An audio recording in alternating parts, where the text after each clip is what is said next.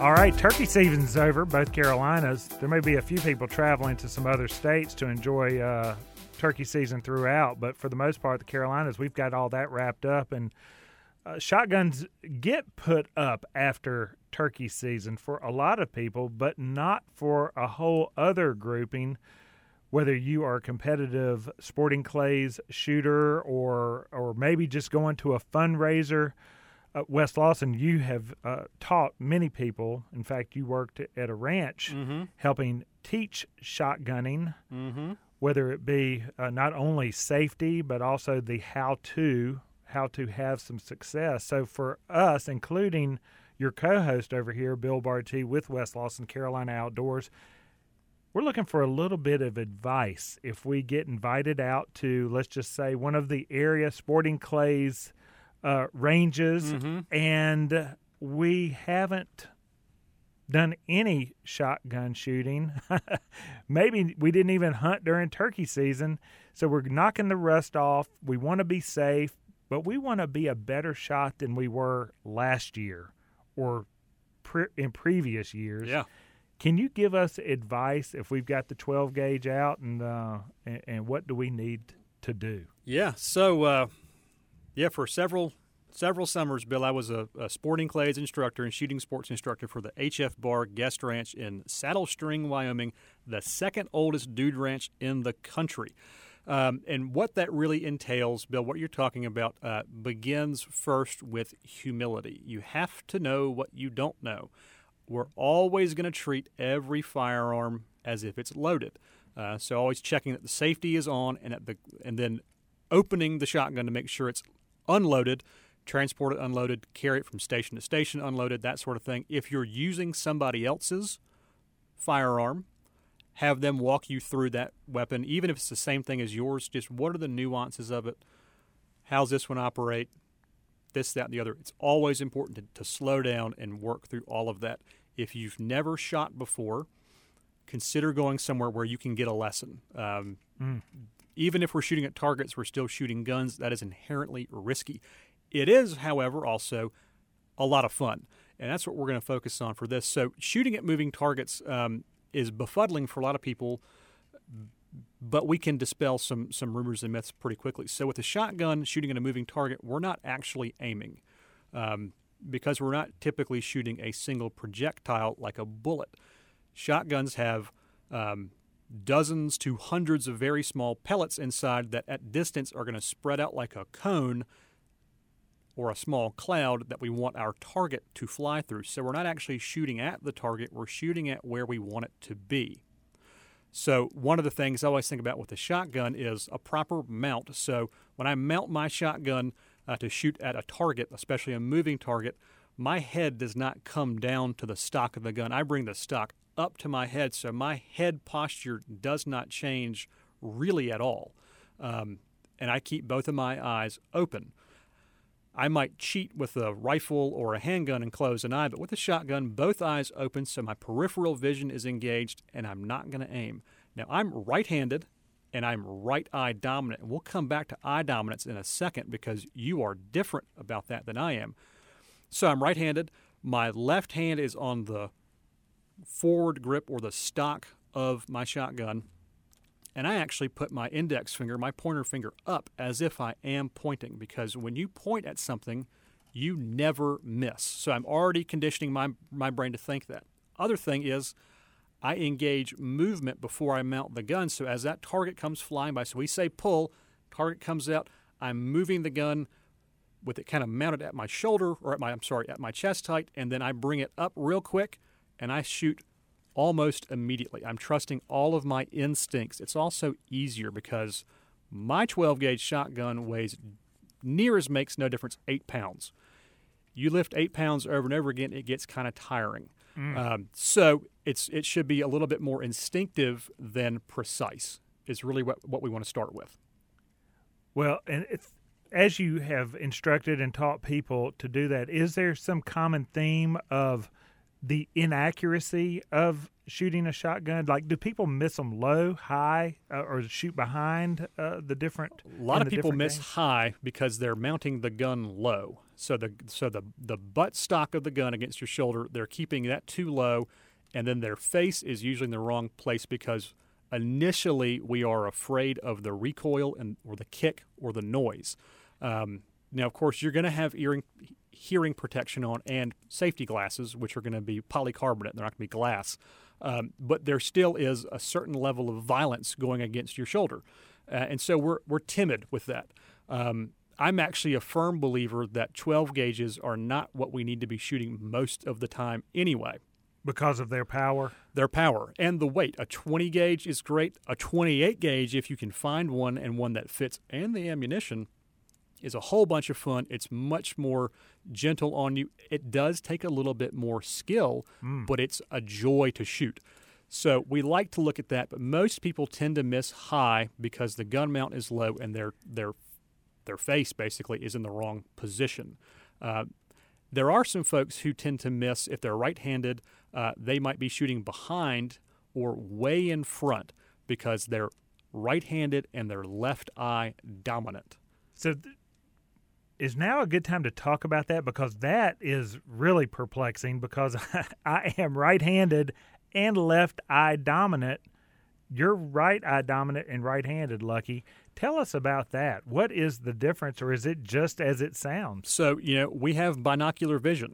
Uh, you know, one eye does a little bit more work up close. One eye does a little bit more work at distance, more or less. Now, given my background, my degree is in Spanish and political science. I'm not an eye doctor. Hola. Um, exactly.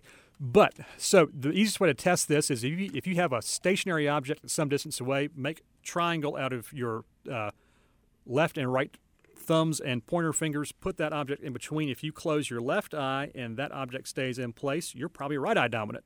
If you close your right eye and it has moved, all right, it, it confirms all that stuff. So, in your case, Bill, what I would be looking at for you is changing.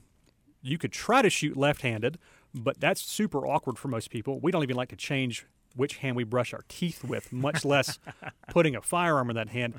Uh, I, I instruct people initially to keep both eyes open, use ah. that, that front grip to point, and trust your instincts. Um, you know, we can talk about Kentucky windage, which is sort of making a point of aim farther off in the distance, but really, if we boil it down to thinking about where that target is going to be and firing there, so it's like you're spraying a fire hose as you move, and that's going to be this this arc of water. Well, that's kind of what those uh, the shot is going to do. So you want to have that moving just past the target before you shoot and let it do the work. Now, if you're a competitive shooter, um, think about Don Yeager, you know, longtime co-host of this show and a nationally ranked competitive shooter. One of the things that Don has and that I have on our uh, break action over-under shotguns is we have two barrels and two different choke tubes, which can control the length and the width of that shooting, that the cone of mm. sh- of shot coming out. So I can really dial that in or out, and it can make it so I can kind of be lazy and really get to know that. But the best way to get better at this is like anything. Positive repetition and working with a coach or a guide or somebody who can speak the language to you and from whom you will receive that guidance. And there are a lot of, uh, and we can post them up on our Facebook page, different places in the Charlotte mm-hmm. area, Sporting Clay ranges. Hey, what's your favorite game? Uh, skeet, sporting clays, trap, all those shotgun games. Did you do you have a favorite? So I, I like sporting clays a lot because every course is different. It's like a golf course. Every sporting clays course is totally different. Uh, skeet courses are by nature basically the same. Um, so I like that, and there are little games like Fee Task and little whirly birds that can fly in different directions, and that's a bunch of fun. Um, but really, any of the things that are going to get us out there and kind of having that fun release.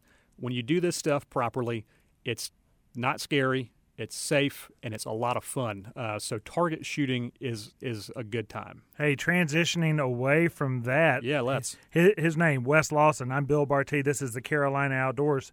Switching gears, Wes. Yeah. You are a beautiful man. because not only are you podcast and radio, but you had the opportunity to share a wealth of knowledge about fishing on television. Yeah, that was a surprise to get a call from our friends on W B T V's Q C at three uh, earlier this week to talk for just a few minutes about fishing in our local area. It's a lot of fun. We are headed into warmer, much warmer weather, sunny days, hot days.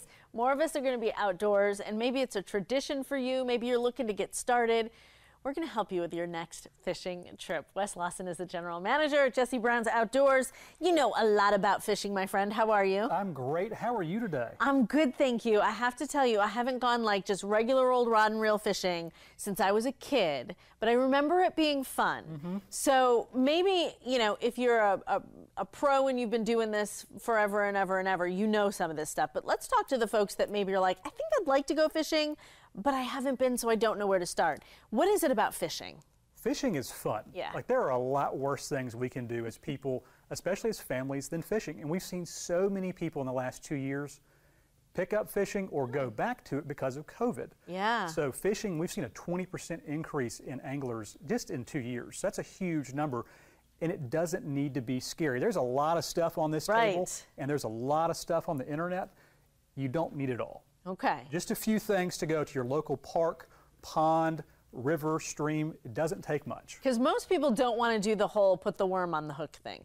Yeah, and so if you don't want to put the worm on the hook, what if we already put a worm on there and it's a real small artificial? So this is actually for a fly rod. Okay. Um, so I brought a fly rod and a conventional rod as well. Let's talk about that yeah, before that's... we get too too far into it. Fly fishing and conventional mm-hmm. fishing are two very different things. They are, and they don't need to be scary or um, things that don't get along. Okay. Sometimes those groups don't. Fly rod fishing is active. You see it in commercials. Yeah. You saw Brad Pitt do it in the nineties. Yes, I did. Right? A lot of people liked that. Um, you know, a fly rod is going to be, this is a four-piece, so it breaks down for travel. Oh. Um, it's a nine-foot rod versus the spinning rod that I brought is a six-foot. Okay. Um, this is a little bit more involved. Uh, we're imitating small flies. Yeah, yeah, exactly. You know, we're really using the rod more to throw a very small fly like Tiny. This way out there. And this actually is a fairly large fly for bass or trout. Huh. Um,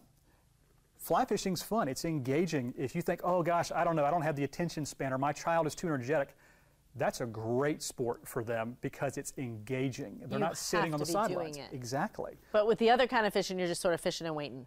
Fishing and waiting, and you know, if you're going to be doing that at one of our area parks, you know, N C wildlife dot org has great resources on places they recommend that you go fishing. If you do that, you know, fish where there's shade. Yeah. Fish are like us; they they don't want to be too hot, and they don't have eyelets. They can't squint. They need that food to come down right in front of them. So shade or structure, which could be docks, it could be um, down trees. That's yeah. a great place for fish to be. So if you can see it, that's a great spot to try and fish, versus just heaving something way out there to the middle of the pond and hoping. Right. That's a sit and wait game. Yeah, we yeah we want a little more than that. All right, we have ninety seconds. Yes. I want to get through some of your list of yeah. must-haves when you go out fishing. First of all, let's talk about the lures, because I said, oh, they look really pretty. Um, what are the fish like about them? And you said? So this looks like food to them, and for a lot of our fish, you know, when this moves around, this looks like other fish. Mm-hmm. Or this spoon here, this flash and sound looks like fish. They like that. So we're imitating fish and flies. So we okay. need good a good selection there, and we at Jesse Brown's can help. Yep. You don't need the big old tackle box that you used to right. carry around. This chest pack sits right up front. I can keep all my gear inside. I can keep my scissor clamps here. So if I need to oh help get the hook off, I can do all that. I can cut line, but keeps everything right in one spot. Good polarized sunglasses, and of course it gets hot here in the Carolinas. Right. So lightweight, sun protective, breathable clothes, preferably not cotton. Okay. All right, we can handle that. Um, really, people still bring nets out with them? You do, and that net is different than the one that we all grew up with. That is a siliconized rubber net. It's easier on the fish, oh. protects the fish, and hooks don't get caught in them. Nets are a big deal, especially for trout fishing, but also for our bass ponds. It makes it easier to land that fish, get a good picture, and then release the fish. See, that's nice fishing. We Friendly like, fishing. We like catch and release fishing. That's nice. Um, what is this?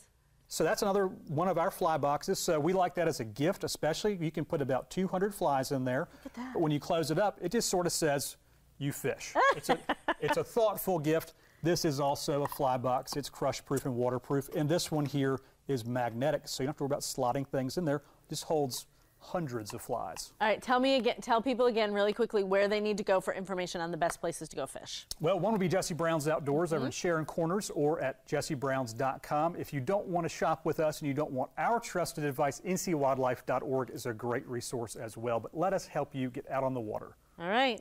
Wes, thank you. You're welcome. Thank you. You got us ready to fish. Cheryl, I'm going out to the lake. Let's go. Looking Ready? Fly, Kristen. Bill, I really had a good time getting to be on T V. It's a little bit different than being on the radio. Uh, no, you had to brush your teeth and brush your hair, but it sounded wonderful, and it made me and hopefully the viewers and our listeners want to get out for some fishing. Stay tuned for more of the Carolina Outdoors right after this.